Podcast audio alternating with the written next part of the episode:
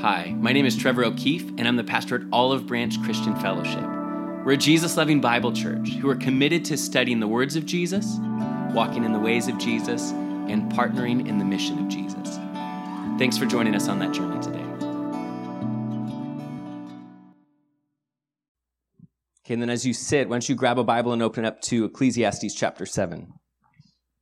Ecclesiastes chapter 7, verses 15 through 20.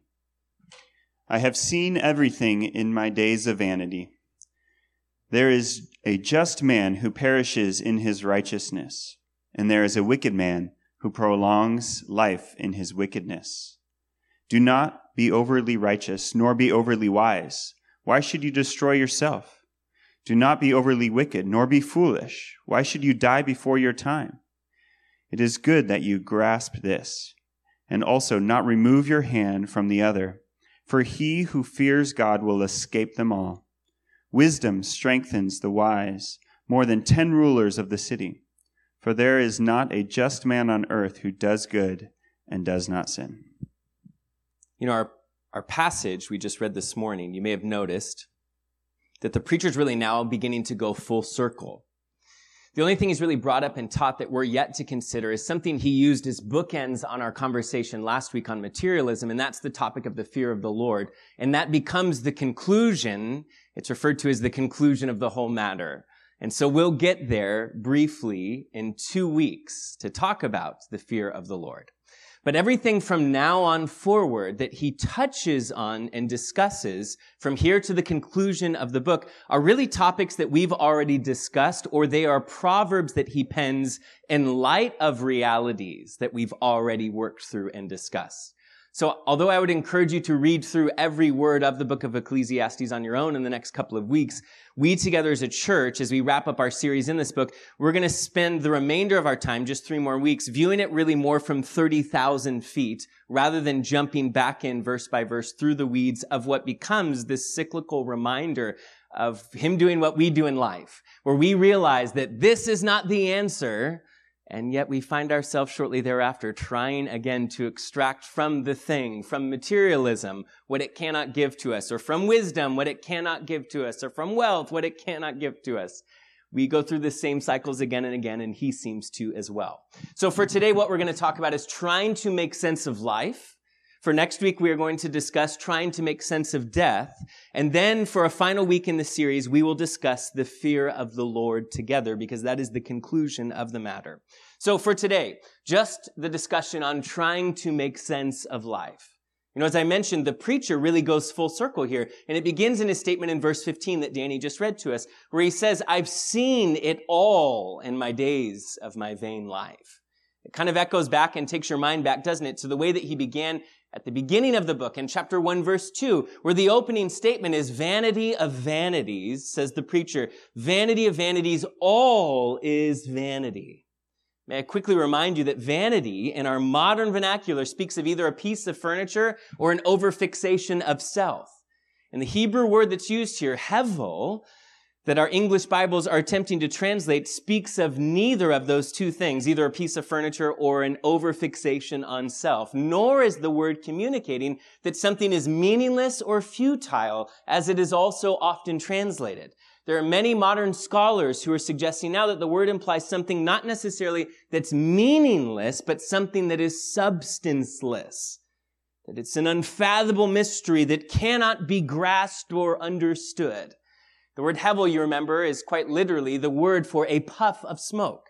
As if you struck a match and watched the smoke go up for a moment and then it's gone in the next. And as we've seen, the preacher in Ecclesiastes, he's masterfully utilized nuance and some eloquent wordsmithing to use this word hevel, not just to express that something's temporary, like a shallow breath, as some translate it. He will in other moments, he used it to express something that could not be grasped or comprehended, like a puff of smoke that it's there, but which you, when you reach out to grab it, it passes right through your fingers. It can't be grasped or held. You see the intentional use and the overuse of this word hevel, it is the preacher's way of communicating that life is enigmatic, that it's shrouded in mystery. He's telling you that life is a paradox. And here's the paradox that our preacher has worked hard to express to us. Please listen. It's that your life is lived under the sun, but that the meaning and purpose of life cannot be found under the sun. The paradox that he has preached so hard, worked so diligently to make clear to us, is that your life is lived under the sun, but that the meaning and purpose for life cannot be found under the sun. I mean, consider with me. If I placed a piece of paper before you today with the two simple words, life is, and then a blank space next to it, how would you fill in the blank? Life is, maybe someone might write beautiful, with its gift and joys and pleasures. And the voice of Ecclesiastes echoes to us from chapter 3 verse 11, reminding us that God has made everything beautiful in its time. He too would say, yes, life is beautiful, but for others, they'd write, life is painful. We struggle through life's sorrows and pains only to discover what one of you often tells me that getting old isn't for sissies. In Ecclesiastes chapter 2, the preacher ponders the painful reality that he's struggled all his life, but in his old age, he's looking back and realizing that it didn't amount to much, nor did it change or better society. In fact, he's heartbroken as he realized that he couldn't even enjoy it, all that he'd worked so hard to earn. He said it this way. He said, I hated all my toil in which I toiled under the sun, seeing that I must leave it to the man who will come after me. And who knows whether he will be wise or a fool? Yet he will be master of all which I toiled and used my wisdom under the sun. This is vanity. So I turned about and gave my heart over to despair over all the toil of my labors under the sun, because sometimes a person who's toiled and worked with wisdom and knowledge and skill must leave everything to be enjoyed by someone else who didn't even work for it. This also is vanity and a great evil. He, he concludes by describing all that he had worked to accomplish as him realizing it was just chasing after the wind. Life is beautiful Life is painful. Life is surprising. With us doing our best to have a plan and control the outcome, only to find that we're not in control of anything. As the wise sage from maybe a generation ago, Forrest Gump would say, life is like a box of chocolates because you never know what you're going to get. Or in Ecclesiastes chapter 9, verse 11, the preacher says this way. He says, Again, I saw that under the sun, the race is not to the swift, nor the battle to the strong, nor bread to the wise, nor riches to the intelligent, nor favor to those with knowledge, but time and chance, he says, happen to them all. It's surprising. For many of us, we're realizing that life is short. For Lindsay and I, we're celebrating a couple of birthdays at our house of our kids over these couple of weeks stretch. And it's been wild to consider that we celebrated Riley's 11th and Keegan's 9th birthday, and it feels in some ways like just yesterday we brought home newborns. And yet a decade has passed. And it seems like the longer I'm alive, the faster this locomotive, this train called time seems to move. It picks up steam as it goes. And the preacher in Ecclesiastes chapter 6 verse 12, he says it this way, for who knows what is good for man while he lives in the few days of his vain life, which he sees pass like a shadow? The idea is here in an instant, gone in the next. Life is, well, in the end, I guess when you add all of these things together, you'd have to say that life is complex. Where nothing seems certain as everything is constantly changing. The ups and the downs, the highs and the lows and it's over, all of it's over before we'd ever have thought or imagined. It's what we saw him write in Ecclesiastes chapter 3, where he reminds us of the various seasons and experiences in our lives that leave our life all so very complex, where he says, for everything there's a season and a time for every matter under heaven, a time to be born and a time to die, a time to plant and a time to pluck up what is planted, a time to kill and a time to heal, a time to break down and a time to build up a time to weep and a time to laugh, a time to mourn and a time to dance. How would you describe life? Life is fill in your blank.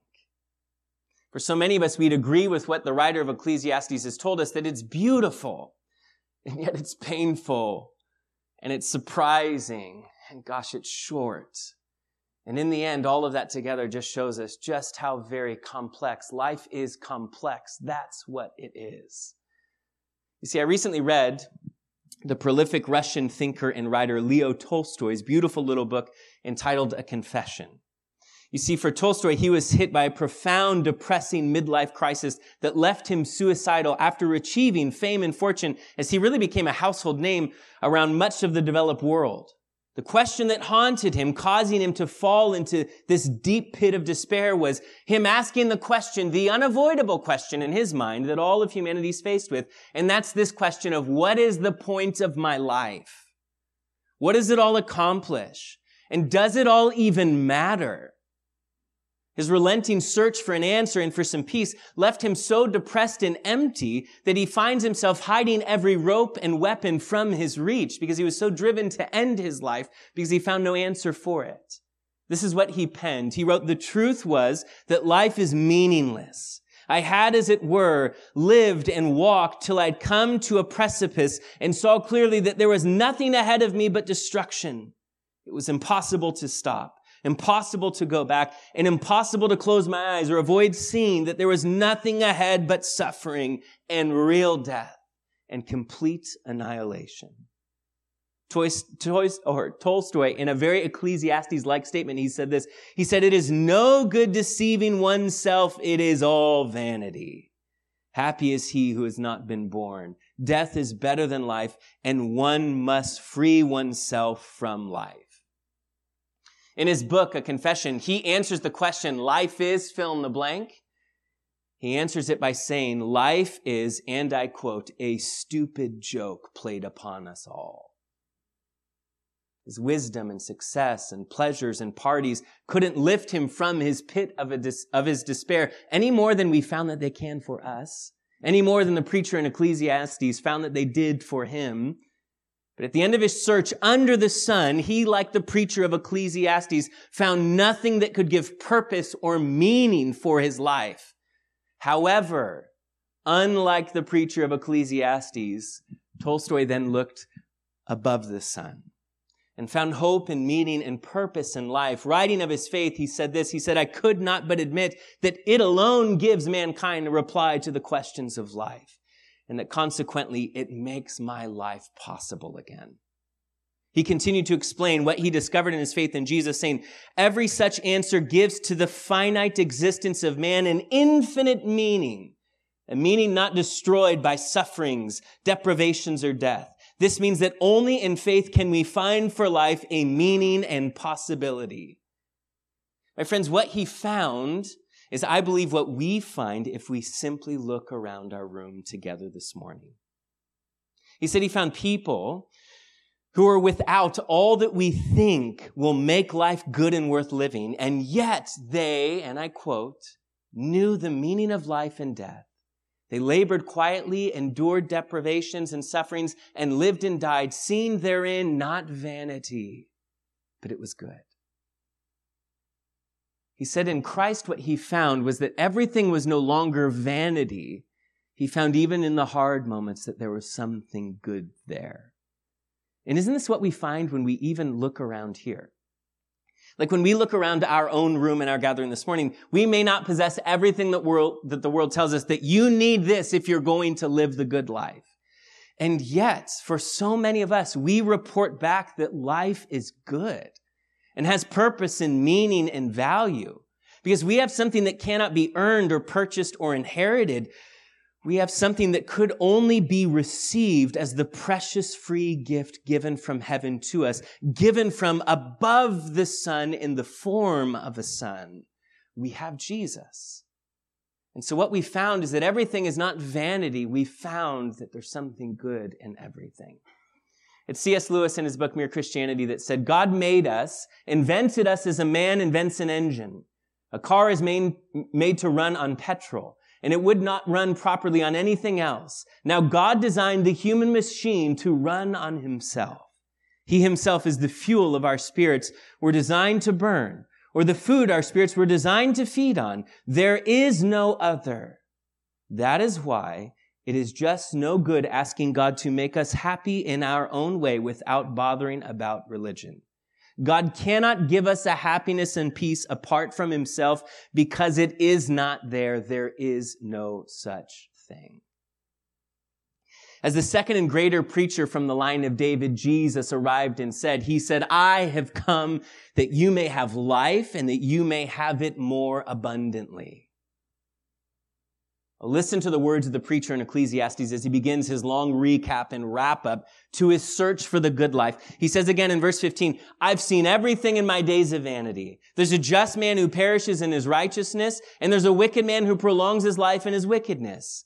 But don't be overly righteous. Don't be overly wise. Why should you destroy yourself? Don't be overly wicked, nor be foolish. Why should you die before your time? He's been telling us that he's looking for a system hack, which the truth is, that's what we're all looking for too. We're looking for a way to beat the system and guarantee the outcome and experience out of life that we so desire. And he's saying here that righteousness didn't guarantee the outcome he was after. And the outcome he's after is a good and easy life. Wisdom couldn't provide sufficient answers to his questions and quandary. And so it too left him wanting. But throwing in the towel on a pure life or wise living didn't help anything at all. In fact, he's saying that it will destroy your life if you choose to, lo- to live recklessly and wild like a fool. He says in verse 18, it's good that you grasp this and also not remove your hand from the other. He's saying, don't let go of wisdom and purity, and yet don't hold them so tightly as if they guarantee you access to the ease of life that you desire. For he who fears God will escape them all.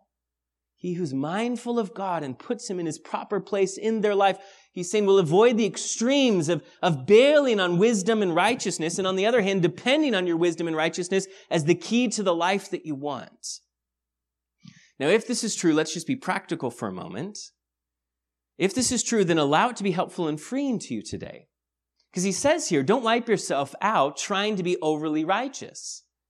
Always concerned if you're on board, maybe the practical nature of this is is to always be concerned about whether or not we're on board with the latest boycott or up to date on the latest book that your family needs to be leery of, or if you have pre-purchased tickets to the most recent Kirk Cameron film, or any number of other things that you're worried about. What's the right thing to do and the righteous way to live? Many years ago, as a, as a young person, I might have been 18, uh, maybe even younger than that, but I was, uh, had a car full of friends uh, with me as we were driving out to go snowboarding. It was late at night. We had snowboarded all day. We are driving back from the mountains, and my car was was quickly headed towards an E. Uh, I was running out of gasoline, and so I pulled off the freeway and pulled over towards a gas station when I heard from the back row of the 1989 Ford Taurus station wagon that was a boat of a car. I heard someone in the back row, the oldest of the guys in our group, a guy in his early 20s, he chimed in as I stopped at that gas station and said, Are you actually going to stop and get gas from that place? And for me, I had no idea what he was insinuating and said, Well, I was sure planning on it. And he said, But you wouldn't really support the kinds of things that they're doing with their money, would you? And I, because I hadn't even put it in park, I said, absolutely not, wouldn't do that. And so I drove across the street to this other gas station. And as I pulled across the street, he said, seriously? You're going to give your money to them? And I said, listen, pal, you, you either are going to preserve your conscience today or you're going to get home. Which one is it? Because we need gas. And I'll tell you, I've met a lot of people over the years who kind of live their life a lot like that. And I'm not insinu- insinuating that we shouldn't care about the environment or the ethics of the businesses we frequent. But I think the preacher's words ring true, though, not to be overly righteous. Because if you start down the path in order to find moral high ground to stand on, you'll find that it is an endless journey.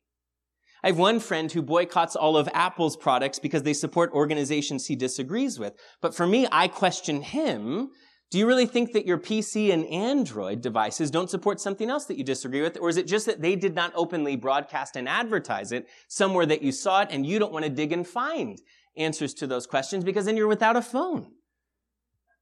Target's currently on the naughty list for a lot of people, and it's been in the headlines, and for good reason. But is shopping on Amazon really a lesser of two evils when they also sell infant onesies with the same captions and when they're crushing small business owners across the country? Maybe you won't buy gas from that specific company, but that other gas company, are they really less destructive to the environment than the ones that you're buying from? And are we certain if we just say, well, then forget gasoline altogether, are we certain that electric vehicles battery disposal is less destructive than the product and the production of oil and gasoline and its transportation via pipelines? And we haven't even mentioned the reported forced child labor taking place in the Congo to extract precious cobalt from unsafe mines that are needed for those batteries in the car that you're now driving to save your conscience from feeling bad about the oil and the gasoline. Hear me, please. It's important that we do not compound injustice and oppression in our sin splintered broken world, but I think we also need to remember that we live in a sin splintered broken world and are surrounded by injustice. The words of the preaching king ring true that we ought not to become overly righteous because it's impossible, or excuse me, because it's possible that the only thing you will actually accomplish is that you will exhaust and starve yourself on your endless climb towards the moral high ground. Hear me, please. We all ought to have convictions and a line, and that line might look different for all of us. And we all ought to care about systems of injustice and those that they suppress. I'm not at all arguing against that. I'm observing though what the preacher highlighted for us that you can exhaust yourself and weary your soul with the weight of the world's injustice when every grain of rice you lift off your plate confronts you with another moral conundrum. You see, if the preacher's words are true, then allow it to be helpful and freeing for you today that you shouldn't wipe yourself out trying to be overly righteous, nor trying to be overly wise. Isn't it interesting that our New Testament mandate that Jesus gave his followers was not to know everything, nor was it even to have an answer for everything and everyone. It was for us to love every person. It's so funny to me because the truth is, for so many of us who wisdom appeals to us, what we lean into is wanting to know everything and have an answer for everyone and everything, but we find ourselves often ostracized from other people. I mean, how much of the church is known for its arrogance and its ability to have an argument and a response and stance for every issue in the community, country, and world beyond us, all somehow void of the presence of genuine love for others? How many of us might have our neighbors, our coworkers, even our own family members describe us precisely in that same manner? Oh, he, oh, she has an answer and an argument for everything and no love or compassion for anyone. You see, if the preacher's words are true, then allow them to be helpful and freeing for you today, that you shouldn't wipe yourself out trying to be overly righteous nor overly wise. Let me summarize it simply. He's saying, remember that for many who read the Proverbs, they assume that a, that a foolproof plan to get what you want out of life works because A plus B always equals C until it doesn't. And sometimes you make wise choices, you even live with integrity, and things still don't work out for you. Life is still hard and painful and out of your control. Oh, be wise, but don't trust your wisdom, he's saying, to be the key to making everything good and right and easy. Oh, be righteous, and yes, have a, have a high level of moral integrity, but don't just trust your own righteousness as the key to everything working out fine and dandy in your life.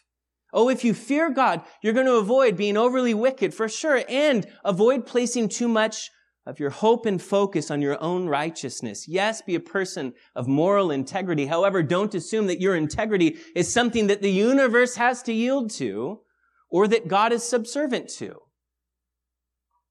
Where you think as if God is this cosmic vending machine that your good deeds and righteousness, where your integrity you doing the right thing is like placing coins inside the machine, and now God is required to give you whatever buttons you push or whatever things you pray for. Or as he says in chapter 9, for I consider, chapter 9, verse 1, all this in my heart so that I could declare it all, that the righteous and wise and their works are in the hand of God. People know neither love nor hatred by anything they see before them. All things come alike to all. One event happens to the righteous and to the wicked. To the good, the clean, and the unclean. To him who sacrifices and him who does not sacrifice. As is the good, so is the sinner. He who takes an oath is he who fears an oath. This is an evil in all that is done under the sun, that one thing happens to all. He's saying that none of us are exempt from hardship and tragedy. That's what he observed, and we observe it too. He's not telling you, though, give up and throw in the towel and just He's just stating the obvious here regarding the human existence and experience that you can't hide or isolate yourself from its difficulty and its pains, and you can't beat the system with your own righteousness or your own wisdom. But look again at chapter 7 and verse 29, where he tells you one thing he's found that is true. He's discovered something he believes it to be true, and that's that God made men upright, honest and honorable, but mankind has rebelled and gone their own way. Our preacher and guide is affirming in his life experience what the scripture report is true, that God made a good world and that mankind has rebelled and ruined it. And in the end, we're not only to blame for it, we suffer because of it. We suffer in a sin splintered, broken world, is what he's telling you. But is there any hope beyond the hope of Ecclesiastes? Because he's leaving us in a pretty bleak and helpless spot here. He's just observing all that's negative and broken and outside of our control. And thankfully, the preaching king from the line of David that's recorded for us in Ecclesiastes is not the final, much less the exclusive voice, the only voice on life under the sun.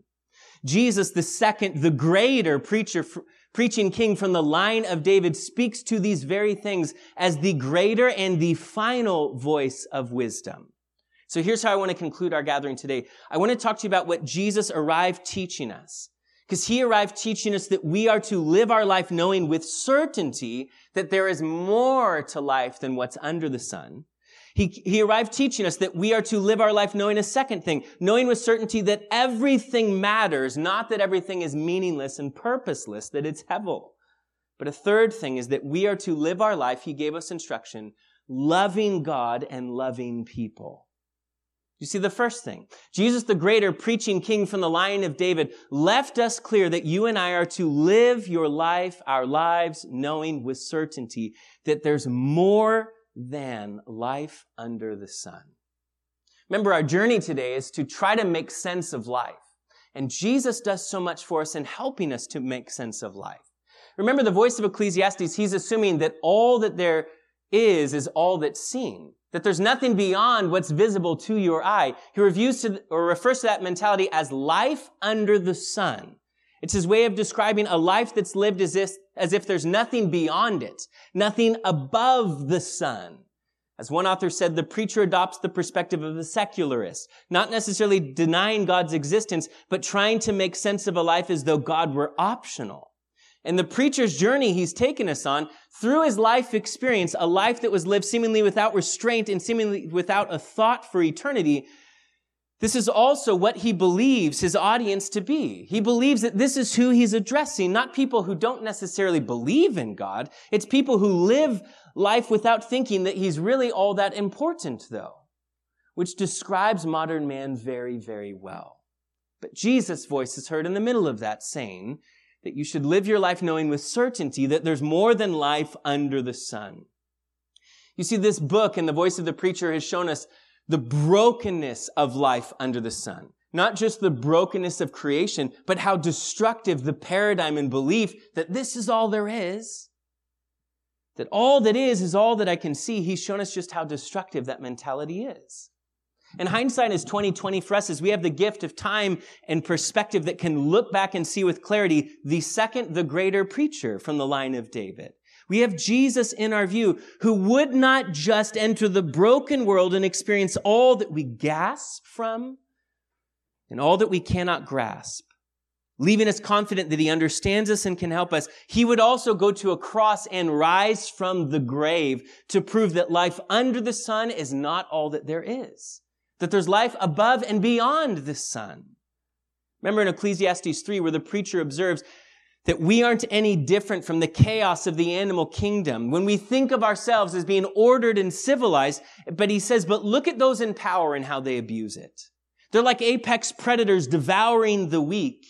And then he observes, and all of us will die and decompose as the carcass of the animal on the hillside does. And then he asks, how can we know that the human existence and experience continues after one's death and decay? Again, quoting from Ecclesiastes chapter 3, this time in verse 21, the preacher says it this way. He says, For who can prove that the human spirit goes up and the animal spirit goes down into the earth?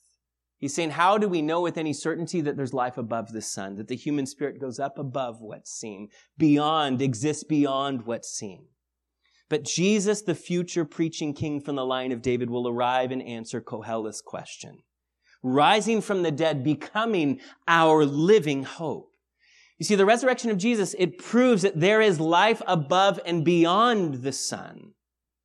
You see, Jesus, the greater preacher, he comes telling you that life is to be lived knowing with certainty that there is more than just life under the sun. You see, the preacher in Ecclesiastes, he seems to have a confidence that's constantly up and down and in flux regarding even the engagement of God in the affairs of men. Again, chapter 9, this time in verse 11, he says, I returned and saw under the sun that the race is not to the swift, nor the battle to the strong, nor bread to the wise, nor riches to men of understanding, nor favor to men of skill, but time and chance happen to them all. But the rest of scripture is clear that things, yes, are out of our control, but not out of God's control. Chaos is not at the helm of our lives which is something that the preacher seems in moments to be less than certain of, of God's care for us and his sovereign hand over us.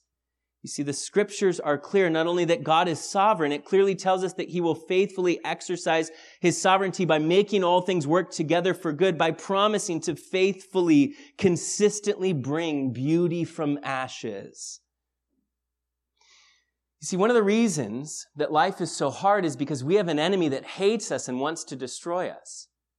Another reason that life is so hard is because we live in a broken society that's marred by sin, that we are sinful and we are surrounded by sinful men and women around us.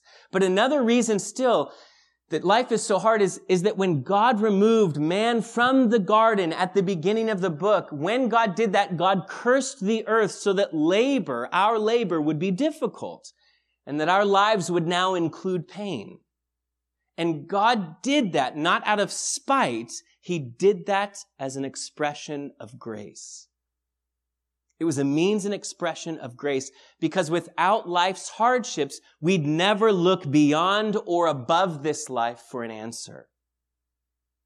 Remember, please, that man's removal from paradise with God, it was initiated by God. Yes, it was the result of sin entering God's good world, but it was God that removed them from the Garden of Eden so that man would not partake of the tree of life in his sinful fallen state, sealing his eternal state as separated from God. But at the same time, God cursed the earth so that humanity would remember its need for God.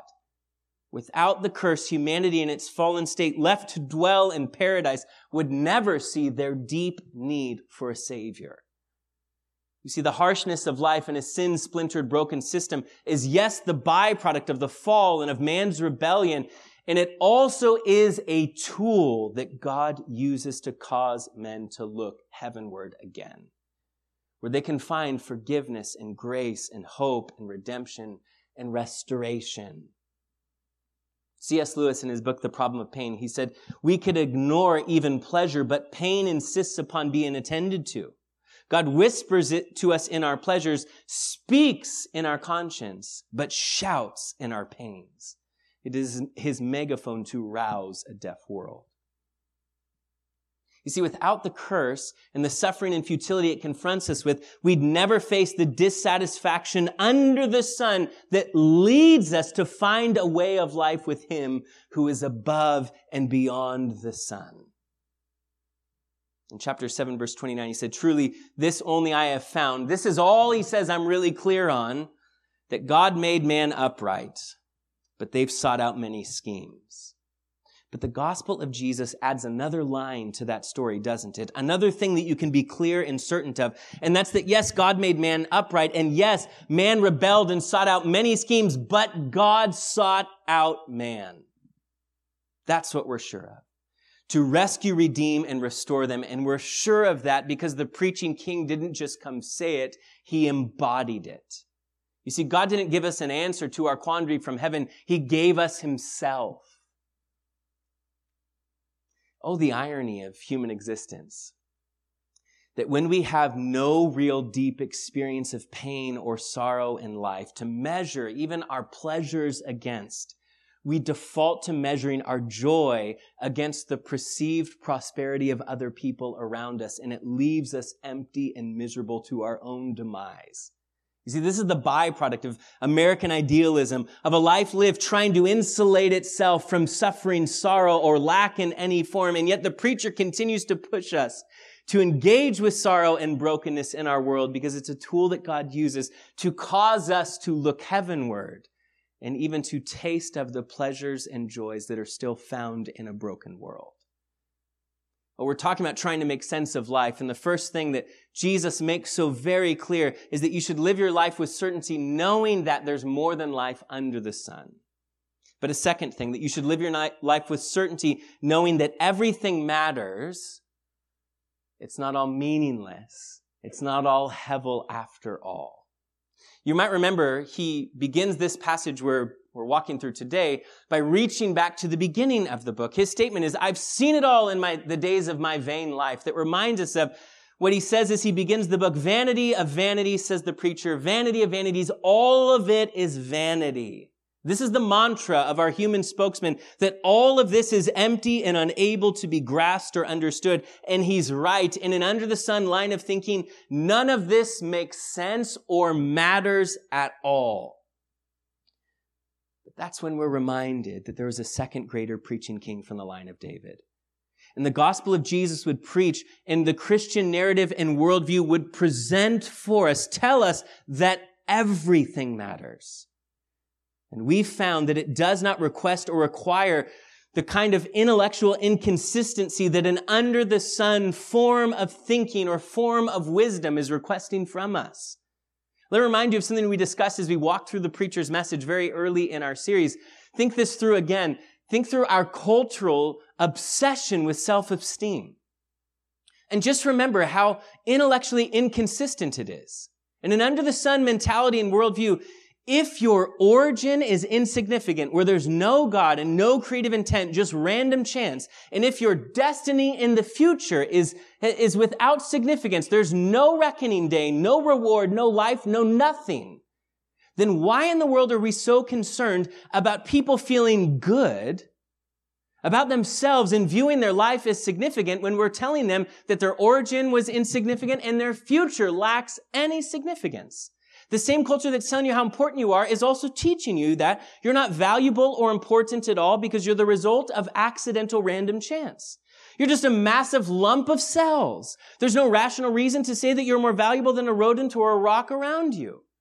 The intellectual inconsistency is that you have to live as if human beings are significant when in reality, according to life and wisdom under the sun, that narrative and worldview, you know that they're not at all. You have to live as if human beings are significant when knowing that they're not. But as a 21st century progressive society, our hearts won't allow us to live lives the way our minds tell us we ought to live. Because to live that way, discarding the weak and to allow for societal progress to take place, we discard the weak so that the, the stronger go and build on top of their heads and their lives. It feels unhuman. We'd call it inhumane. Our hearts betray us and betray the narrative we're pressured to, be- to believe. Do you understand that either nothing matters at all in your life, a life lived under the sun, or absolutely everything matters? But in an under the sun form of wisdom, you can take this moment right now, you seated here today, and zoom all the way out to each decision you'll make in life to each person that you'll seemingly impact, to how much wealth you acquire, or even how much wealth you give away. Maybe even to see how many future generations feel your life and the impact of your life and are better for it. We can zoom all the way out to that and none of it matters because your origin was inconsequential and your future in eternity is inconsequential because this is all that there is and therefore your life is of no consequence or significance because you're merely straightening deck furniture on a sinking Titanic. It might look pretty as it's going down, but it's going down and there's no point.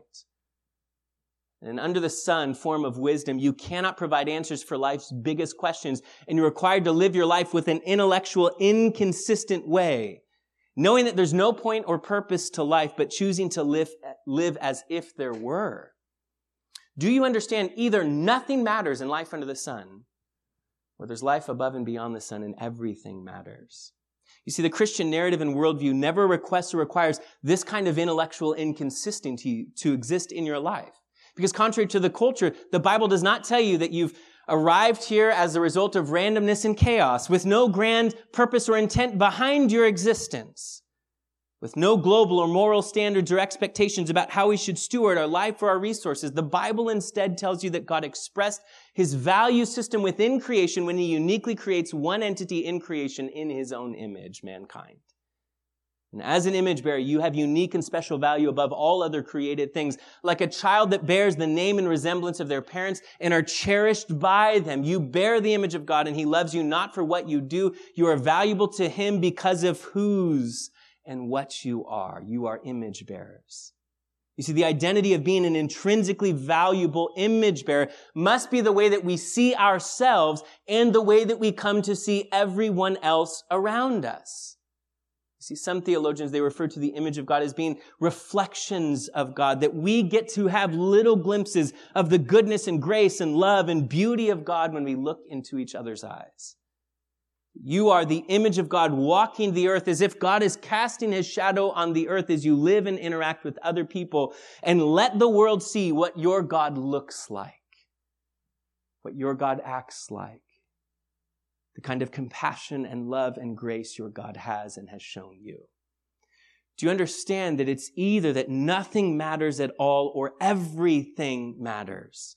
and an under the sun form of wisdom, if this is all that there is, then you can take this moment right now of you seated here, zoom all the way out, and none of it matters. Or if there is more than what is seen and more above the sun, then you can zoom all the way into as simple a thing as you engaging with your coworker's life tomorrow. To you loving your neighbor well this afternoon, you even offering someone something as simple as a glass of water, and it all matters for all of eternity. Jesus said it this way, the greater, greater preaching king. In Matthew 10, he says, And if you give even a cup of cold water to one of the least of these my followers, you shall surely be rewarded. You see Kohelet's wisdom of under the sun living, it leaves us with the with the realization that nothing matters at all, but Jesus comes and tells you and proves to you there is much more than what's under the sun. There is, in fact, life above and beyond the sun, which means that everything matters for all of eternity. We're wrapping up our thoughts about trying to make sense of life. And there's a third and final thing. In light of this, then live your life. This is what Jesus teaches us. Live your life loving God and loving other people. And I'll do this very quickly. But what we've heard the preacher say more than once with slight variations, he says again in chapter 9, verse 9, and it hits like a gut punch, where he says, well, this is what I guess you should do. Enjoy all the useless days of this useless life God has given you on the earth, because it's all that you have. So enjoy the work you have here on the earth. Or in other places, he says, so enjoy the food and the wine you have. In other places, he says, so enjoy the wealth and the resources you have, or enjoy the wife of your youth that you've been given. Remember that either nothing matters at all or absolutely everything matters. And because everything matters, Jesus gives very different instruction for life than just throw your hands in the air and say, I guess I'll enjoy what's mine. Jesus instead says that you should live your life loving God and loving people, using what's been entrusted to you as a steward to love them. You remember Jesus was asked, what is the first? It's the first in importance. What's the greatest commandment of all? There's a scribe that approached Jesus that day to ask him about the greatest commandment. He's really asking Jesus, can you sum it all up, all of the Torah? He's asking Jesus to explain what's the point of God's revealed spoken word. The question being asked is really, what's the core message? What's the center? What really matters? What's the most important thing? What's the book all about? What's God really after? What does God want from me? What's the point, the meaning of it all? Is there an essence to the message? It's the question he's asking. What is the essence of Christianity? If you boil it down to its simple core value and meaning and substance, what's the one thing that if it were removed, the whole of it would cease to exist? The essence of Christianity, Jesus says that if it was removed, the whole of it would topple that it couldn't exist without it. Jesus said, was not love, or he says, excuse me, he says, was not wisdom or righteousness. What did he say? He says, it was love. They came asking, what's the greatest commandment, the biggest, the most important thing, the essence of it all? What's God after? And he boiled it all down to love. Love in response to God and his love for you, and love that is directed then, yes, to God, but to others also. Just as love for God is more than an emotional experience and connection, because he says you should love God with your heart, soul, mind, and strength, with your thinking, your emotion, your energy, and your effort, your life. That love for my neighbor is much more than just an emotional tolerance or even emotional appreciation of them. It's love that physically gives to them, to my neighbors, to give to them what's grown or produced or purchased in my home. It's, an, it's a passionate, soul-filled drive to protect the life and even the dignity of those who are disrespected or disregarded. In Jesus' day, the poor and, and the deaf and the blind and the widows. In our day, maybe it's the Russians who are demonized right now, or the Ukrainians who are discarded right now, or the widow who's on food stamps in your life right now. It's loving them with my mind and my heart when I choose to forgive them for how they've wronged me and harmed me, even my reputation, or harmed my career path, or my emotional well-being, that I'm still engaging with love. But then the question is, well, who's the them? Who is it that I'm supposed to love like this? And you remember someone once asked Jesus that very question. It happens in Luke's gospel where someone comes and asks, what do I have to do to inherit eternal life? And Jesus said, love the Lord your God with all your heart, soul, mind, and strength, and love your neighbor as yourself. And the guy responds and says, well, who's my neighbor? I mean, who do I really have to love that way? Wouldn't it be nice if Jesus said, whoever's in the same economic status as you, that level and layer, because they live on the same cul-de-sac as you, they're the most similar to you because they live there. Try with them. Even they are hard. But Jesus blows that apart because it wasn't whoever is a neighbor to me first, or whoever is neighborly to me, or whoever loves me first, or whoever I share things in common with. The answer was everyone, even those who haven't loved you, even those who have nothing in common with you, even those who'd be classified as your enemies, because you remember the story that he told. He told the story of the Good Samaritan. And the Jews and the Samaritans were, were arch enemies. They hated one another. Not just uh, for, for physical reasons, because there were wars and squabbles that were breaking out between them, but also uh, for deep spiritual reasons, where they thought they were these half-bred rejects of God.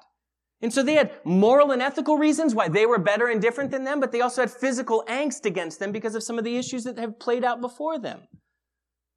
And yet you remember in the story, the shocking thing is that the two that passed the man by, the Jew who had been beaten and robbed and left for dead, were a Levite and a priest. The people who spent the most time in church showed the littlest interest for the person with the greatest need. But then came a Samaritan. They would have gasped. I'd argue, I think it's a real story because if it was just a fable or a parable, people would have laughed and said, whatever, Jesus, that would never happen. You know, of all the people in the world, Christians should be the most caring people because we are the most cared for people.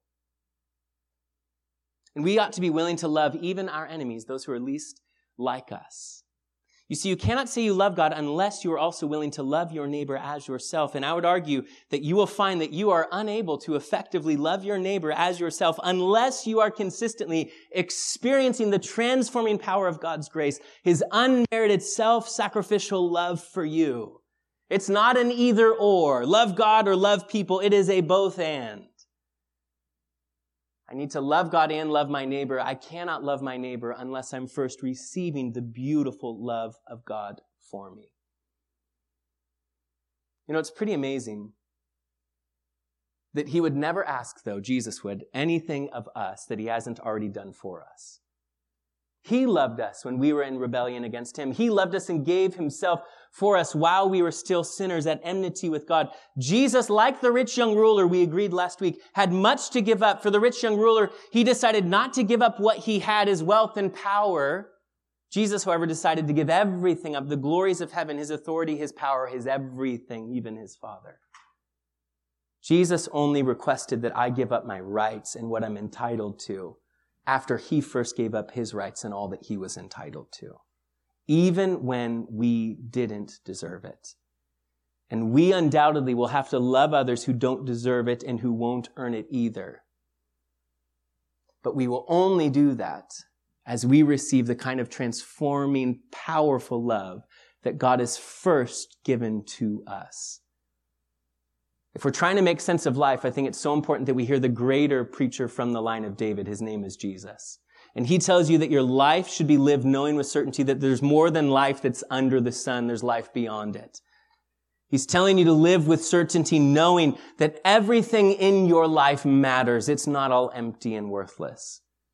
And to live your life with the love of God permeating it so much as you receive it that you find yourself loving God and loving people self-sacrificially.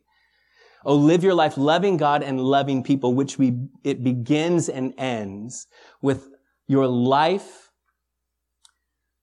your confidence, and a loving God giving himself for you. As you receive that, that love begins to transform you. So Jesus, I'm so thankful that you make it so very clear that our life is so different than maybe we thought it was that it's not just lived under the sun, that it's not so empty and meaningless. God, for some of us, this time in Ecclesiastes over the last couple of months has felt depressing. For others, they found a faithful friend to sit with them in their pain. But God, for all of us, we've seen the beauty of the gospel shine bright against a bleak backdrop. We look at brokenness in our world and Jesus, it causes us to look your direction in awe and wonder that you have rescued us and given us more than just a paradigm, a new paradigm for life. You've given us yourself. You've given us life. You said life abundant. Quality of life we could have never found anywhere else. So Jesus, today we choose to look your direction and to give thanks for what you've given. To give thanks that we have found in you hope. We found in you a life worth living. God, I pray for anybody who's here who's yet to encounter you personally, Jesus, to receive you, to choose to trust you, that they'd look away from a mentality of just life under the sun, assuming that this is all that there is. And today, Jesus, they by faith would declare that they believe that you are there. There's more to life than what's seen. That you're not only there, but you came here. And you came here to give your life as a ransom for many. You took the place of the rebellious one under the judgment of God, so that we could now be seated in the place of the Son of God, at the table and family of God. God, I pray that they today would open their hearts and their minds to you, to receive Jesus, what you have given to us. You've given yourself. So we thank you in Jesus' name. Amen. Thank you again for listening to the Olive Branch Christian Fellowship podcast. For more information about our church, go to olivebranchcf.org.